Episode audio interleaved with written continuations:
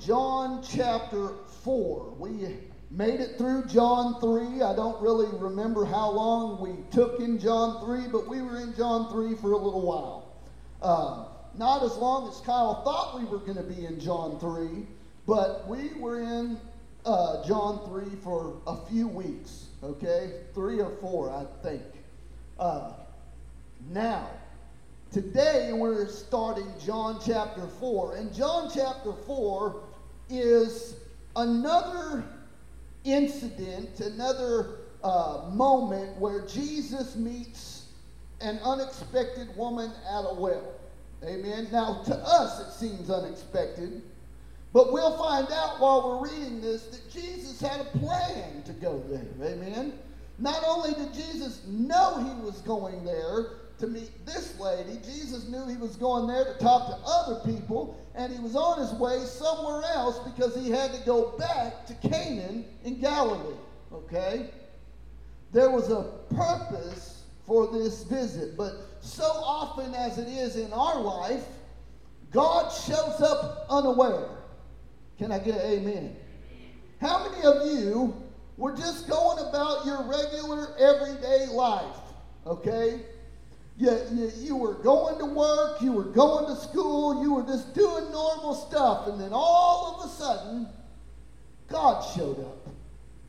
Can I get an amen? Because the reality is, no one ever really goes looking for God on their own. Can I get an amen to that?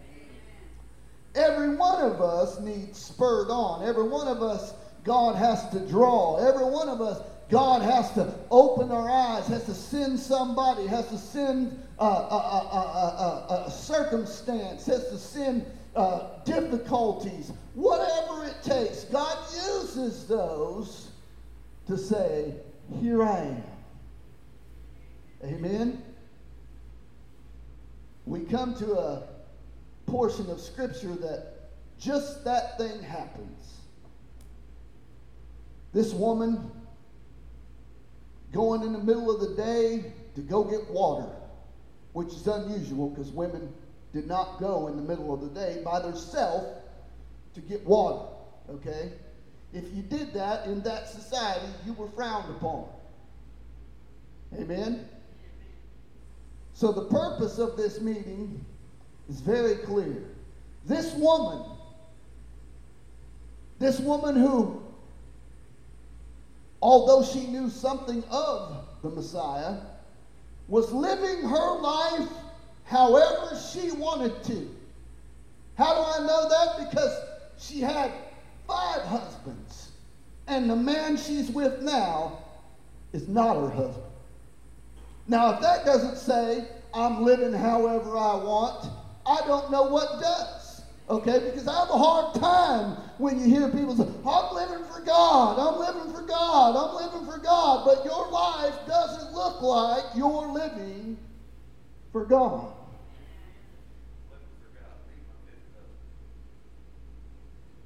Unless there was repentance the other four times, I have a hard time believing you. Can I get an amen? The realities that this woman is doing things that are commonplace in our day and age.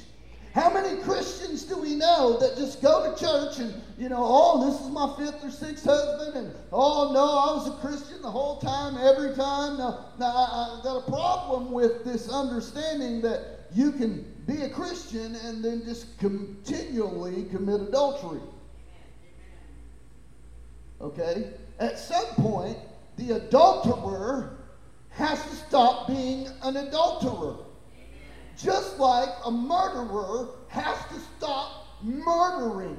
Okay? There's no difference between adultery and murder in the eyes of God. Can I get an amen?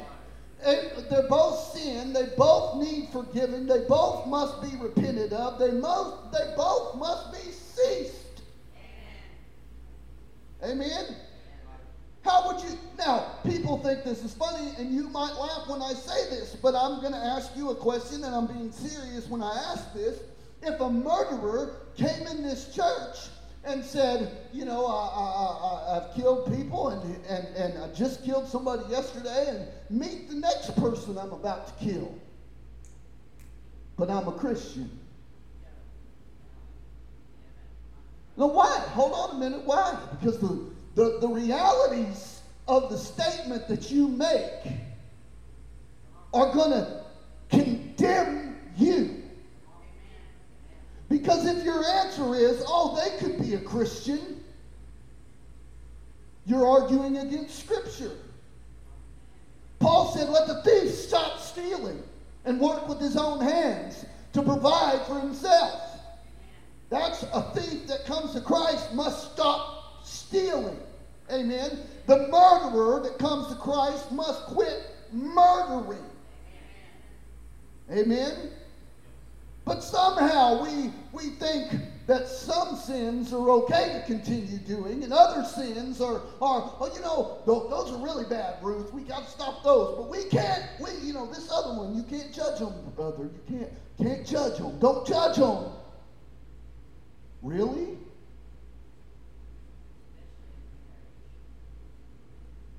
I loved it in this church.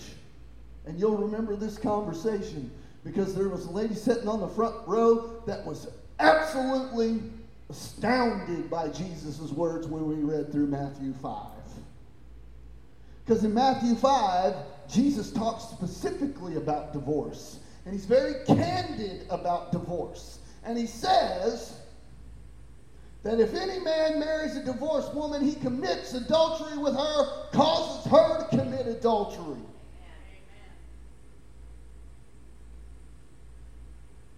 That was Jesus' words. And then we, but in our society, we go, yeah, but, yeah, but, yeah, but. No, I'm not saying adultery or fornication or, or, or divorce or like some unforgivable sin, but the Christian who's born again must at some point say, okay, there's a pattern that I've lived under, and this pattern has to stop. If you don't feel that conviction, I have a hard time believing that you have met this man at the well.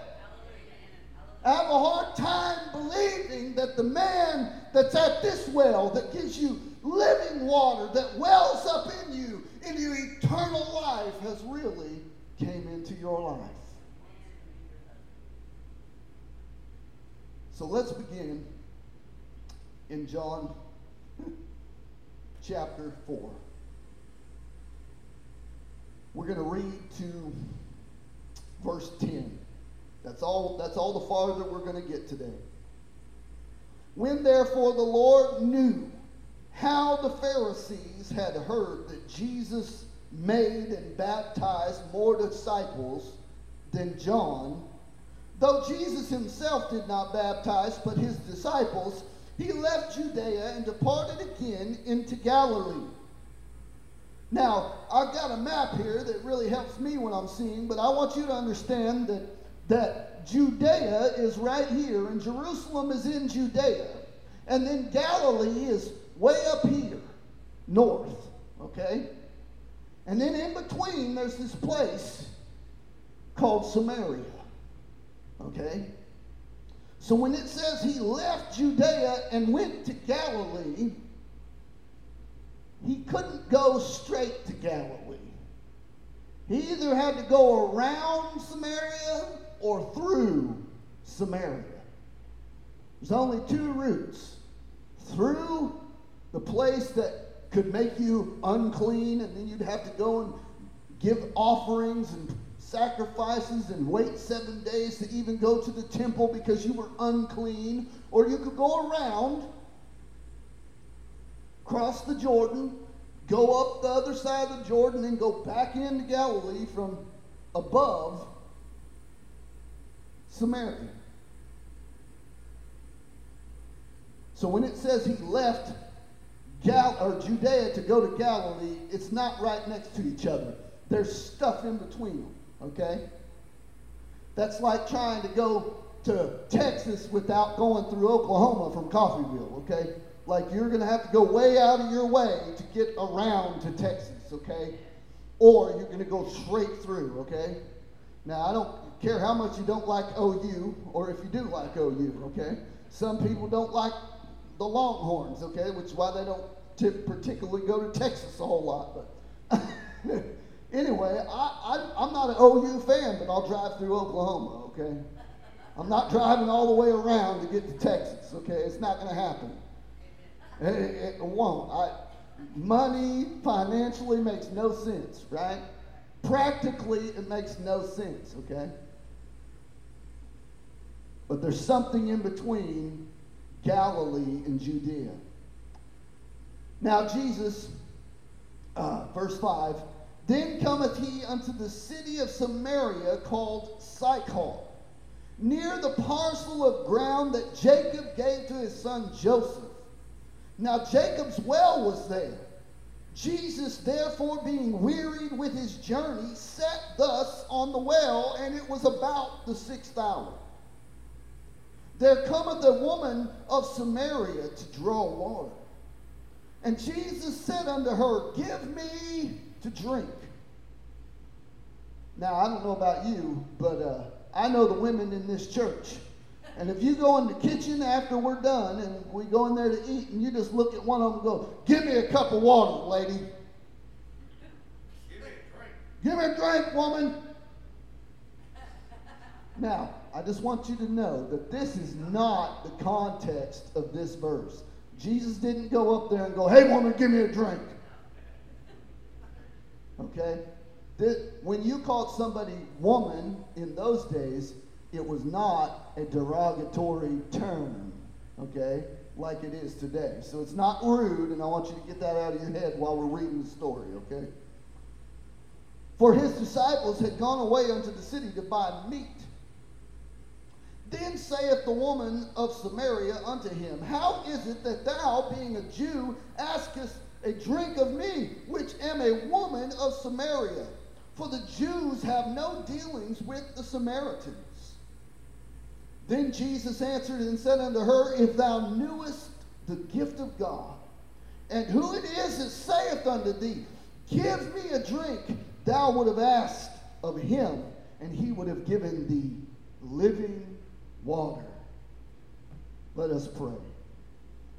Heavenly Father, we ask that you would bless the reading of your word. We pray, God, that you would help us to have eyes to see Help us to have ears to hear and help us to have hearts that would receive this message today.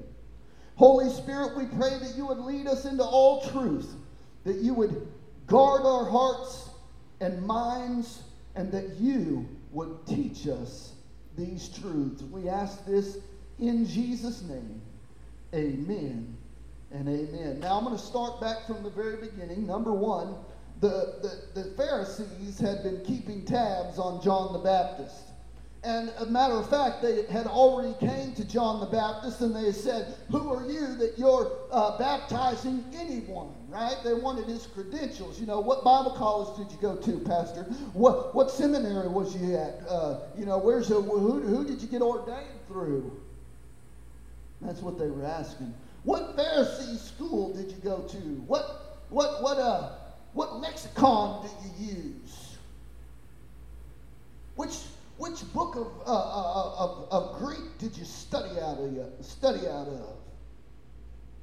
That's the kind of stupid questions they were asking. Okay? All that stuff is good, okay? There's nothing wrong with lexicons, there's nothing wrong with Greek books, learning Greek, nothing wrong with going to seminary. But going to seminary does not give you the calling of a pastor doesn't give you the calling of a preacher. It helps equip preachers and pastors. And I would dare to say that just because you can go to school and pay for a seminary education does not mean that God actually called you to be a pastor or a preacher or a teacher. Just because you grew up in a family that had enough money to pay for you to go to seminary doesn't mean that God called you to do that thing. Matter of fact, I know a lot of people who are a lot smarter than me that probably ought to just quit being pastors altogether right now. Watched over the last two years men who had doctorates men who had masters of divinity, men who studied and went to school for six, eight years, who have now renounced their faith and say that they're no longer Christians. This is the kind of idiotic thinking that has crept into the church to make you think that seminary or, or, or education or, or any of those things actually qualifies you to be a pastor, to be a teacher, to be an elder in the church. None of that means anything if God says no. None of it.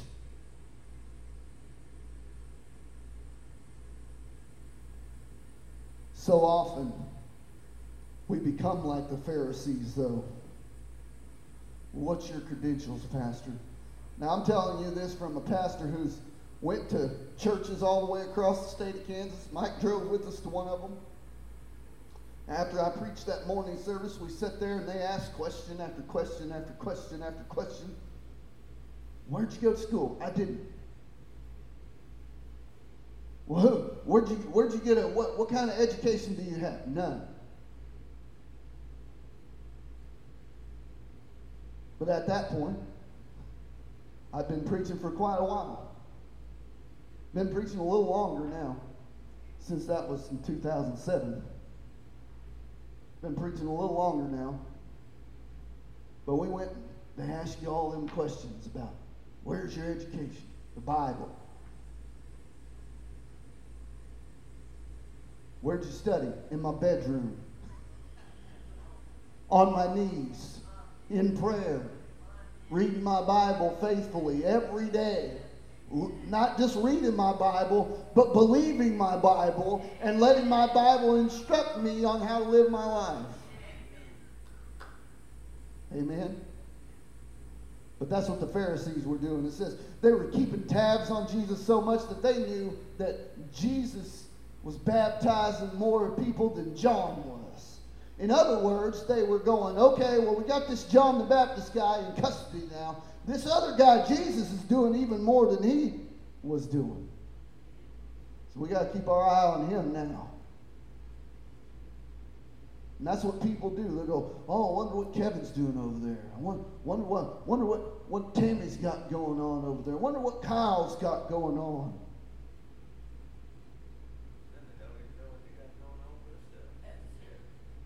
That's the problem with anybody that's looking at anybody else's stuff. Though Jesus himself did not baptize, but his disciples. Now, John makes it clear that Jesus wasn't the one baptizing, but his disciples were baptizing. This is a big deal. Why is this a big deal? Because Jesus has given us the ministry of reconciliation Jesus appointed it to his disciples to baptize these in his name, right? Now, with that being said, does that mean Jesus couldn't have? Nope. But John clears the air and says he didn't. Amen? So nobody could walk around and go, well, Jesus baptized me himself. Peter baptized you. So I'm more blessed because Jesus baptized me and Peter baptized you. Later on, they have them dumb arguments because if you read your New Testament long enough, Paul goes, gets into a conversation because some of the Jews said, Well, I follow Peter or Cephas. I follow Cephas. And one says, I follow Apollos. And one says, I follow Paul. And he said, I'm glad I didn't baptize any of you people. Amen we can all turn into Pharisees real quick. Pharisees were keeping tabs on Jesus. And it says, and he left Judea and departed again into Galilee. Now, watch Jesus' words because the Bible interprets itself very clearly, okay? And he clarifies where he's going and what's in between. Can I get an amen? He said in verse uh, 3, he says, He left Judea and departed again into Galilee, and he said, He must needs go through Samaria. Amen. Now, first of all, did he have to go through Samaria? No, not technically. Like it, to get to Galilee, he could have went around, right? He could have went across the Jordan, traveled up the east bank of the Jordan River, and then crossed back over into Galilee and bypassed Samaria completely. Right? He could have done that. Now, most of us would have just said, man, that, that would be dumb just because you're going way out of your way. Just like he's going to Canaan. He's going back to Cana of Galilee. Remember in, in, in chapter 3, he does a miracle, or chapter 2, he does a miracle in Cana. And then he leaves Canaan, and goes to Jerusalem for Passover. He talks to Nicodemus, and now he's going back to Canaan. Okay? He could have went back to Cana and went around, but it didn't make any sense, right? Now, I believe John puts this in here for a specific reason. And that specific reason is this Jesus had a divine appointment in Samaria. Jesus is not just saying, I must go through Samaria, like, I must go through there because it's way quicker and I got to get back to Cana of Galilee. Didn't say any of that. He just says, I must needs go through Samaria. Why? Because that woman at the well, and not just her, because many Samaritans believe on him. Many. Find that out next week, okay? So you got to come back next week. And The week after that, and you'll get this whole chapter, okay? Amen? He said, I have to go through Samaria. I want to read a, a little note from our King James Study Bible here. Uh, it says, must needs may indicate that Jesus' itinerary was set by the sovereign plan of God. Okay, and there's a few other places where Jesus says something like this. So if you will, turn to John 9 with me. John chapter 9. And we're going to look at verse 4. Let's read verse 3 just for context, okay? And Jesus answered, Neither hath this man sinned or his parents, but that the works of God should be made manifest to him, or in him, excuse me. I must work the works of him that sent me while it is day. The night cometh when no man can work. He said, I must work the works of him who sent me. In other words, Jesus didn't come down here to do his own will, but to do the will of him who sent him. Amen? So Jesus didn't flippantly just walk across the countryside and go, well, I'm going to go here, and well, I'm going to go there. And Jesus didn't just walk around like by the seat of his pants, uh, just flippantly deciding to go places. Jesus came down to execute a plan that God the Father gave him. And this is part of the plan. Guess what? If you're saved, you're part of the plan. Can I get an amen on that? Let's go to one more place. I want to I want to show you that this is normal talk for Jesus. Go to uh, John 10. Uh, John 10, verse 16 very important portion of scripture. He said, I have sheep, uh, excuse me, I, and other sheep have I, which are not of this fold. Also, uh, them also I must bring, and they shall hear my voice, and there shall be one fold and one shepherd. Do you see that? He said, I must find them. Amen. I must bring them in. Amen? This must is indicating divine planning on God's part. Go to uh, John 12. John 12, verse 34. And the people answered him, We have heard out of the law that Christ abideth forever? And how sayest thou, the Son of Man must be lifted up? Who is this Son of Man? Notice that Jesus is talking about himself, that he must be lifted up. Amen? What's this an indication of? His crucifixion, obviously, right? Verse, uh, go to John 20. I'm going to show you that John uses this language all throughout his epistle. And he's doing it because Jesus did not just come down here happenstancely doing things. He came down here to fulfill a purpose. Amen? Now, verse 9 of chapter 20. For as yet they knew not the scriptures that he must rise again from the dead. Are you seeing this yet? Must, must, must. Whenever this word must is in here, it's not put in there by the King James people just to sound good. Okay? It's put in there because the purpose, the, the portion of this scripture that has the Greek here is telling you he must go through. He said, I must needs go through Samaria. Why? Because there was destiny in Samaria. There was people in Samaria that needed to hear the gospel. And it's funny that most Jews would have considered those Samaritans Gentiles and unbelievers, unclean people. Right? Which is why the Jews have no dealings with the Samaritans. Can I get an amen? Now, watch this. I'm going somewhere with it, and we're going to ramp this up here in just a minute, okay? Verse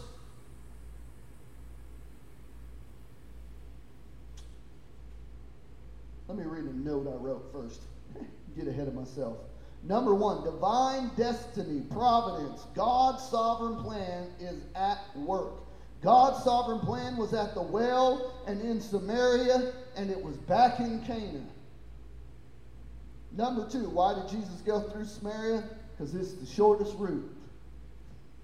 Come on, let's be practical, right? Just like I don't want to drive all the way around Oklahoma. Can I get an amen? I don't want to have to drive over into Missouri and then drive down through Arkansas and then drive down into Louisiana and then cut back over into Texas. I don't want to have to do that. Amen? So, to avoid doing that and taking that long of a trip, I'm going to drive straight from Coffeyville, Kansas to, to, to uh, oh my goodness, now I can't. Lewisville, Texas, where my grandparents live. I'm going to drive straight there. I ain't driving around. I ain't making. Amen. Why did Jesus go through there? Destiny, number one. Number two, it's the shortest route. It's the most practical way to get there. Amen. Jesus is like, do I really want to go all the way across the Jordan, go all the way up the east side of the Jordan River and then come back across here? Or do I just want to go through the hill country here where it looks pretty nice, get a scenic view, and, and end up in, in, in Sychar where I can meet this lady and save a whole bunch of people? Amen? The most practical way to go. God is practical. God isn't out here thinking of just the absolute hardest way he can do things and then go do that. Okay? More often than not, it's the easy, the, the, the, the things that are most simplistic to do that God uses. Amen? Like you, like me. Come on, can I get an amen on that? if God used complicated things, he picked the wrong preacher. Because I'm not complicated. Amen? All right, number five. Then cometh unto the city of Samaria, which is called Sychar, near the parcel of ground that Jacob gave to his son Joseph. Now, I want to talk about this for a minute. This city named Sychar, the word Sychar means drunken. Okay? Drunken. I don't know what, I don't know if that's uh, uh, an illusion that they're using because the word means drunken and Jesus shows up there and offers this lady living water, okay?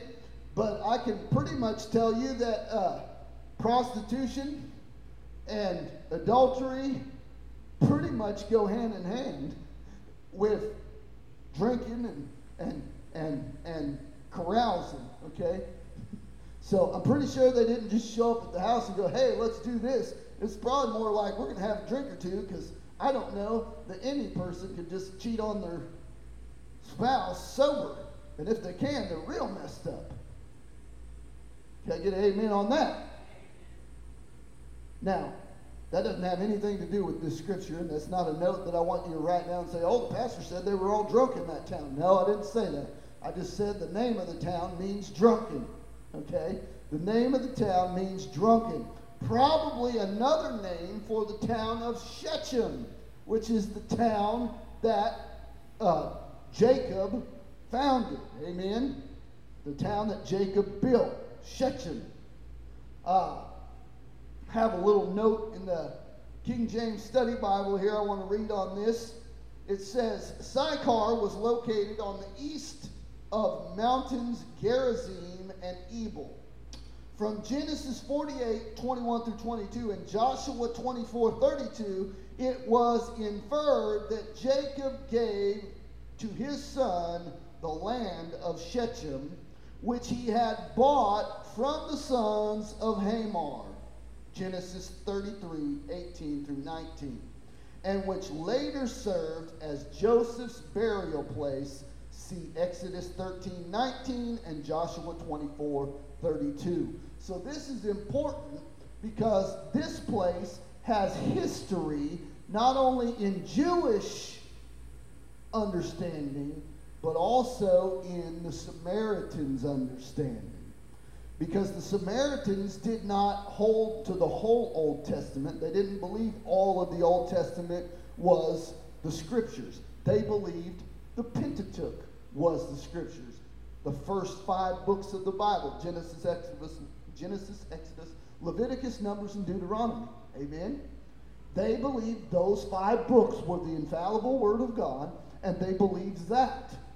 They didn't believe the prophets, they didn't believe all the other books of the Bible, okay? Now that's to their own detriment because if that lady would have known those things, then maybe she would have realized the first time Jesus started talking to her who this was. Amen. And his reference to, if you would have asked me, I would have given you living water, that reference would have been understood if she would have read the prophets. Amen. But she wasn't, and she didn't, because she didn't know them. Amen. Now, the land of, Sychar is at this place where Jacob supposedly built a well. Okay, I want, I want to clear this up. There's no biblical evidence that Jacob dug a well here. Okay? What she's referring to is a Samaritan uh, folklore. Okay? A Samaritan story, a tale that Jacob was the one that dug that well. We don't have any biblical proof that Jacob dug a well here. We know that Jacob did own this land. We know that Jacob did give it to his son Joseph. Amen. Now, some people think that Jacob did dig the well, and this may be the very well that Joseph got thrown into. Okay? Remember the story of Joseph? Thrown in the well, sold into slavery, goes to Potiphar's house, gets put in jail, false accusations, and then goes to second in all of Egypt. Amen? That same Joseph, this is the Jacob, Israel, and Joseph, that's who we're talking about. Amen? So all of this means something to the Samaritans, and all of this means something to the Jews. Amen? Now, immediately when Jesus opens the conversation, when Jesus initiates the conversation, it is obviously shocking to this woman because of the cultural boundaries or the cultural dynamics of the day. The Jews who lived in Israel were part of, you know, Jerusalem and the, the, the Israelites in Judea, okay? They believed they were the Jews. They were God's chosen people. Now, the Samaritans, on the other hand, were Jews, but they were half breed Jews. They married the, the, the people of the land and they picked up the practices of the people of the land. So they mixed the Jewish faith with the faith of those people from Canaan. Amen? And that's why they felt they were unclean. That's why they didn't have any dealings with them. Now, we hear all this kind of stuff and we forget that we see this happen every day. Can I get an amen? Well, you know, uh, you're a Baptist. I just don't know if I can really hang out with you, you know. Or, or, or, no, you believe that one thing, you know, Pentecostal person, you know, uh, Assemblies of God, man, I can't hang out with you. You're not right. You're not as good as we Baptists are. Right? Don't we do that? That's exactly what's happening here. These people did not worship some other false god. They had a they had a temple on top of the uh, uh, of of uh, what in the world is that? Bethel. They had a temple at Bethel. That temple at Bethel was not there to worship any other God except the God of Abraham, Isaac, and Jacob. That's what that temple was for. Now, other people had misused that temple and worshiped other gods there. For sure, they did that. But they did that in Jerusalem too.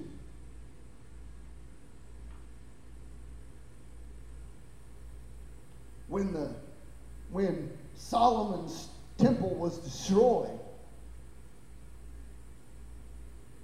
And the prophet come back and he built the little tiny temple that they started worshiping at.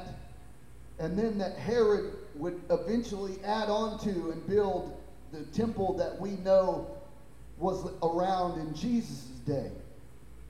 That prophet had went through israel and cleared out all the false gods all the idols all throughout israel's past they had set up Asherah poles and temples to Baal and temples to this God and that God. And this is the reason that God sent them into captivity over and over and over.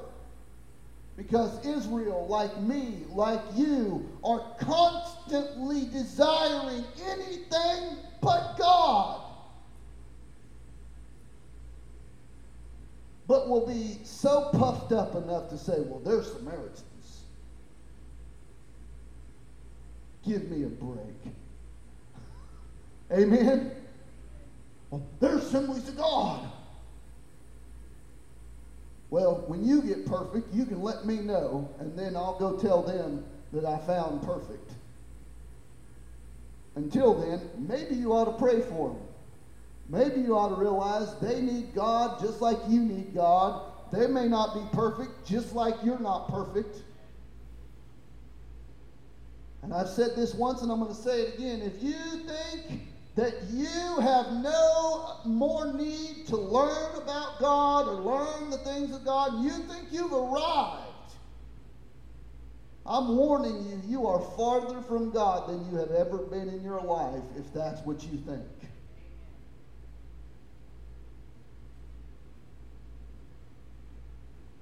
Details like this continue to prove John's authorship. Look at verse 8. For his disciples had gone away into the country or the city to buy meat or food. Amen. That word meat isn't like, oh, they went to just buy some, you know, uh, ham steaks or something. It was food. Okay.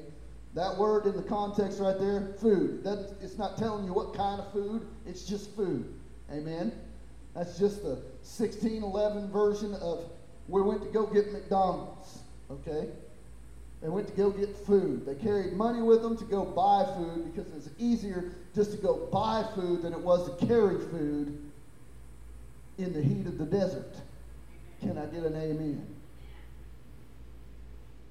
But this also proves over and over that John was witness to these things and knows why the disciples weren't there.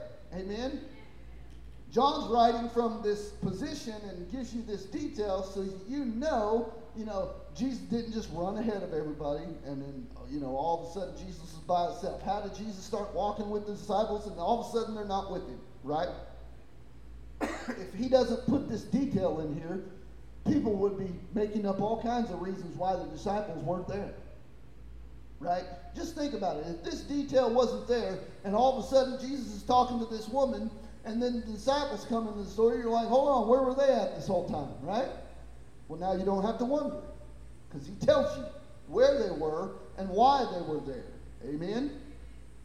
Now, getting to verse 9. We're almost there. Can I get an amen? We're almost to the we're almost to the apex. We're almost to the climax of the story. Amen.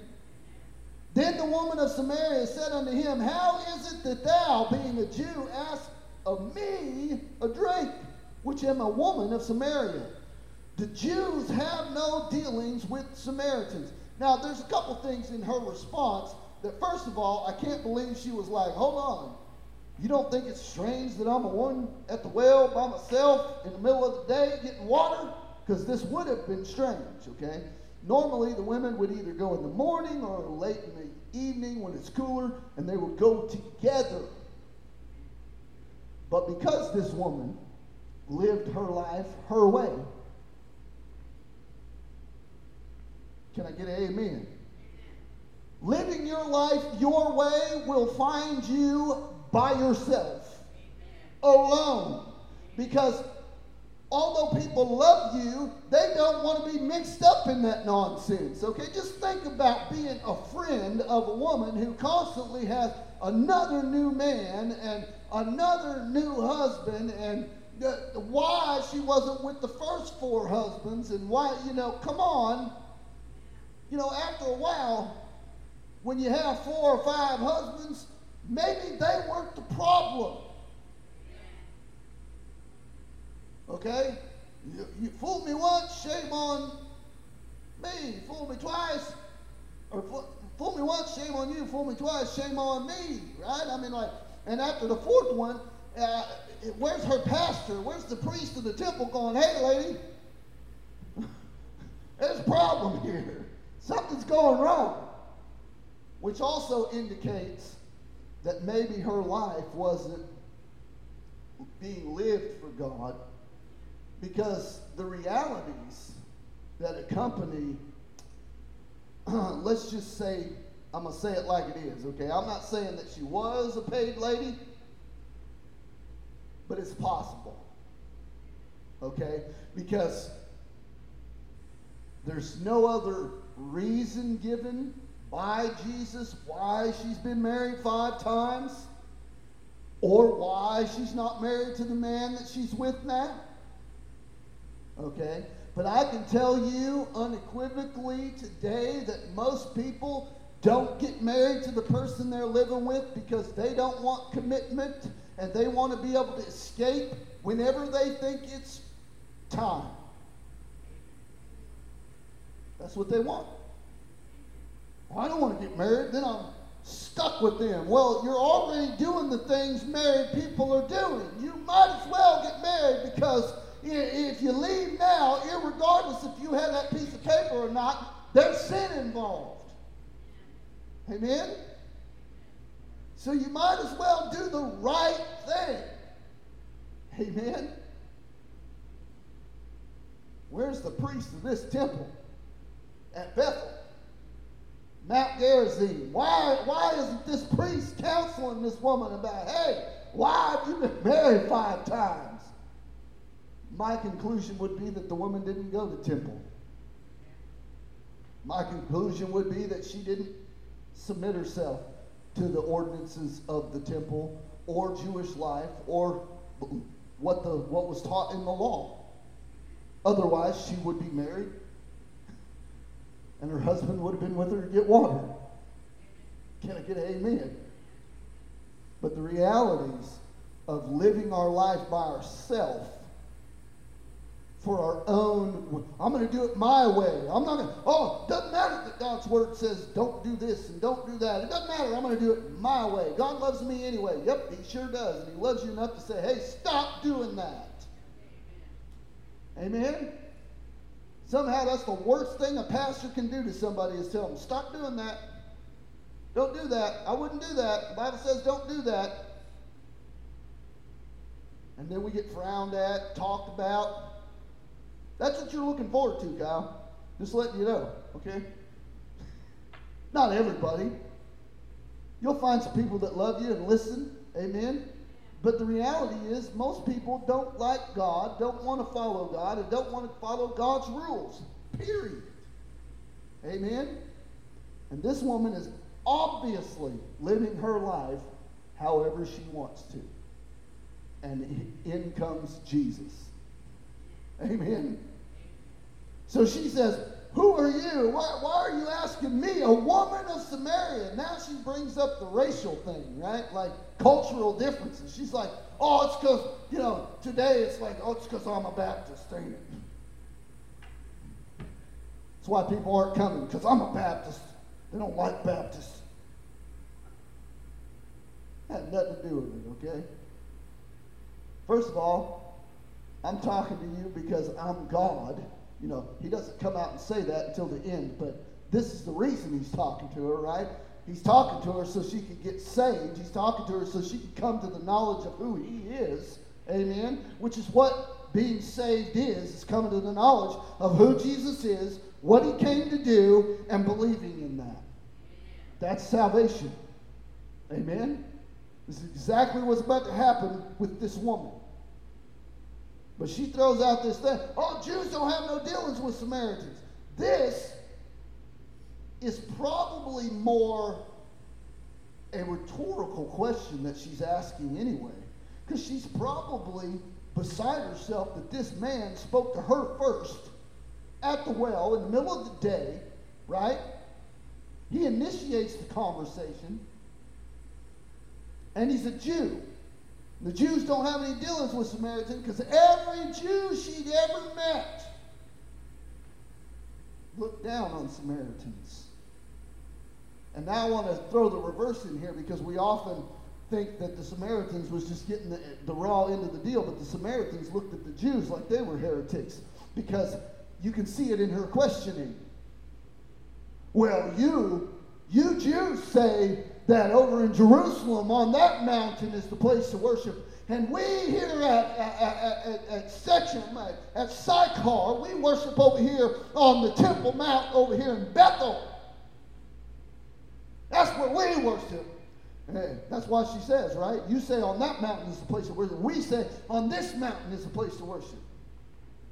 And Jesus cuts her off in that conversation and says, hey, it ain't, there's a day coming when it ain't going to be on that mountain or in this mountain. It's going to be in me. Because I want to dissuade the fact, before we even get to it next week, I want to dissuade this fact because many use that verse to say, well, Jesus was saying you can worship God anywhere.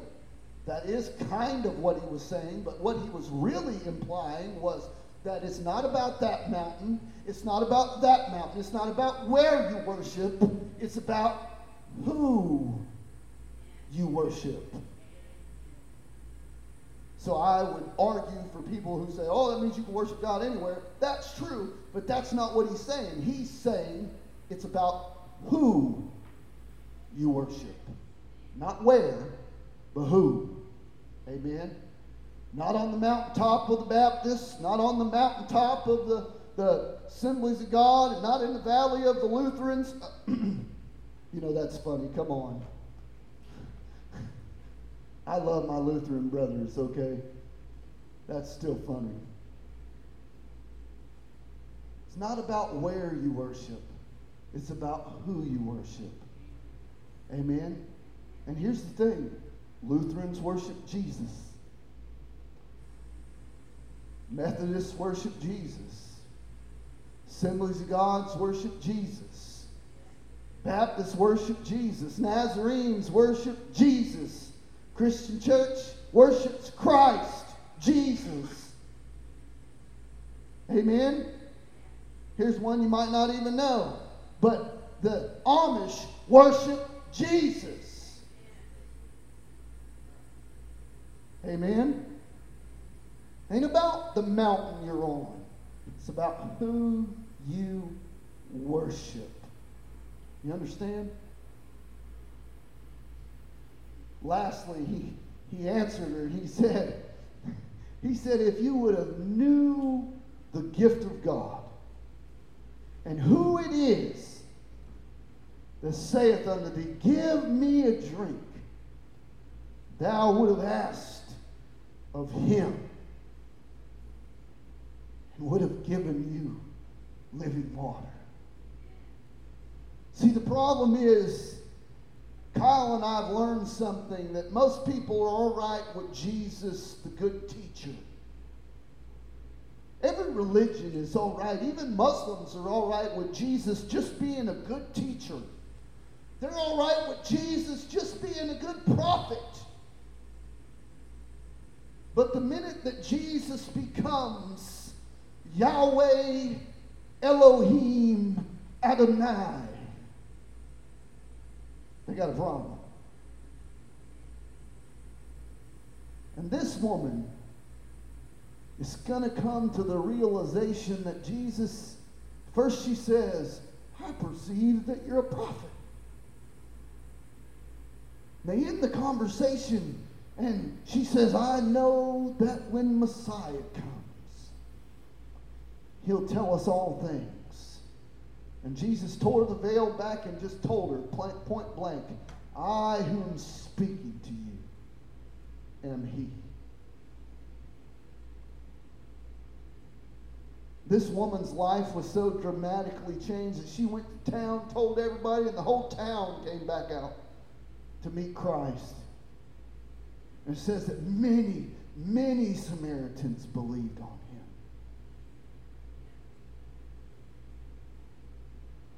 Jesus' words echoed in my spirit when I read them when I was studying this. If you would have knew the gift of God, do you know that gift? Romans 6:23 says that the wages of sin is death, but the gift of God is eternal life through Jesus Christ our Lord. He said, if you knew the gift of God and who it was that asked thee, you would have asked of him, and he would have given you living water. She gets trapped right here with carnal thinking. Living water water I'll never thirst again. Uh, give me some of this water that I won't have to come back and draw from this well, and I won't have to come here in the heat of the day. But that's not what he's talking about. And there's so many people that get misunderstanding about what the gospel is. They go, oh, yeah, I'm ready to come to Jesus because you know, everything's going to be better and everything's going to be right in my life, and He's going to work every all these things out, so I don't have to struggle, so I don't have to uh, uh, uh, fight for my little scraps of the table. But that's not the promise of the gospel. The promise of the gospel is for the life to come. In this world, you will have tribulation, but be of good cheer, because I have overcome the world. Brothers and sisters, you don't overcome except by the blood of the Lamb and the word of your testimony. What testimony? That I was at a well one day, living my own life, living for my own self, doing my own thing, living my own way, and then all of a sudden, God showed up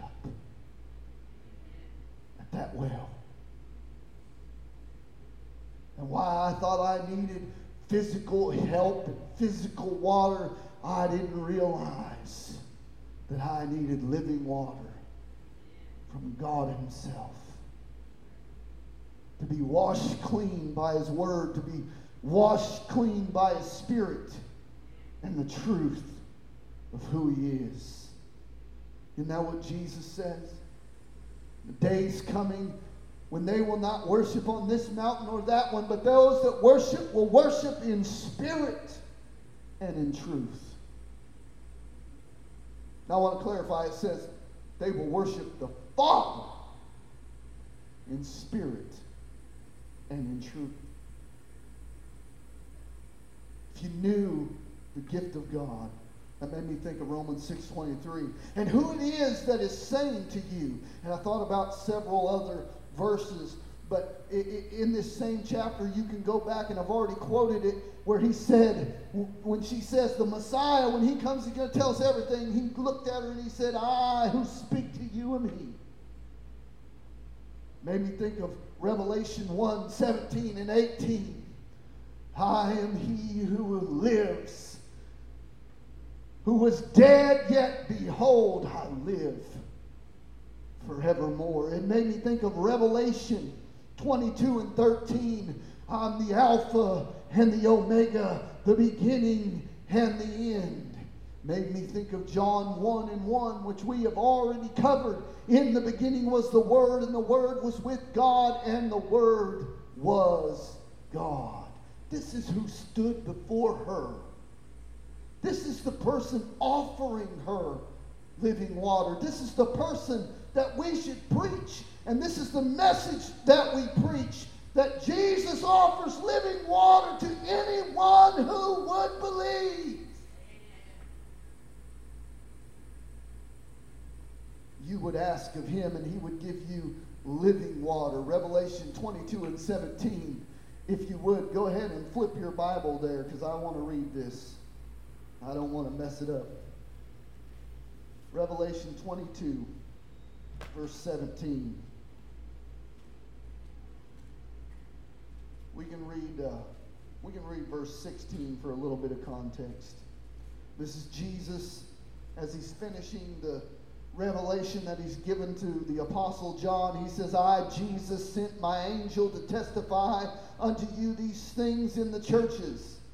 I am the root and the offspring of David, the bright and the morning star." and the Spirit and the bride say, Come. Let him who heareth say, Come. And let him who is athirst come. And whosoever will, let him take of the water of life freely without price.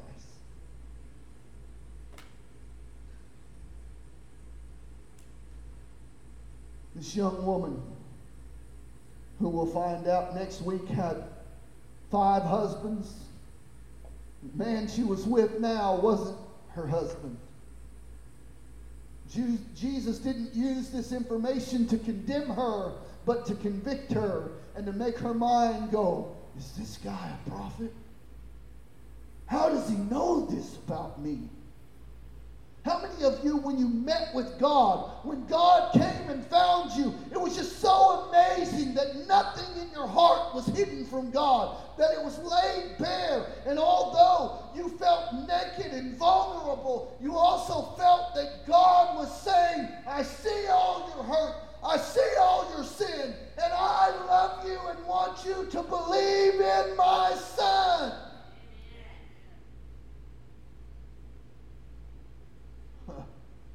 This water is reminiscent of Numbers 20, verse 8 through 11, when Moses was getting water from a rock.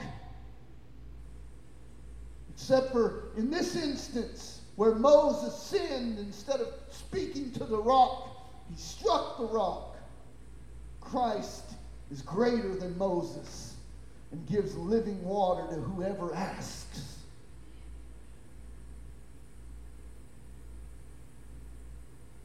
That water in the desert was provision. And I came here this morning to tell you that Christ is the only eternal provision. He has made the only eternal provision that will sustain you. He's the only mediator of eternal life. The only mediator between God and man is Christ. 1 Timothy chapter 2 verse 5. He is your hope. He is your provision. And this woman met him face to face. Brothers and sisters, I can't tell you how much easier, how much simpler the gospel would be if we would get out of the way and preach Jesus' words and let them say what they say. Jesus preached the gospel to Nicodemus and told him, You must be born again. Jesus preaching the gospel to this woman says, If you would have knew who stood here asking you, you would have asked of him and he would have given you living water. You can almost see that lady's face as she realizes the Messiah is standing before her. Whether she lived long enough to see the book of Revelations written or not, I know that when she got to heaven, she heard those words. Let them that are athirst come. And drink of the water of life freely. Amen. Stand with me if you will. Father God, we just thank you and praise you for the gospel. We thank you that Christ is our mediator. Christ is our hope. Christ is our all in all. Lord, we ask that you would help us. We ask that you would sustain us. We ask that you would encourage us and equip us to share this gospel, to make the proclamation that Jesus offers freely, without price, the waters of life to them that would believe. Lord, we ask that you would bless the food that we're about to partake of that it would be nourishment to our body as much as the fellowship that we are about to receive as well. Lord, we pray that you would glorify yourself in us, through us, and for your glory. We ask this in Jesus' name. Amen. Amen.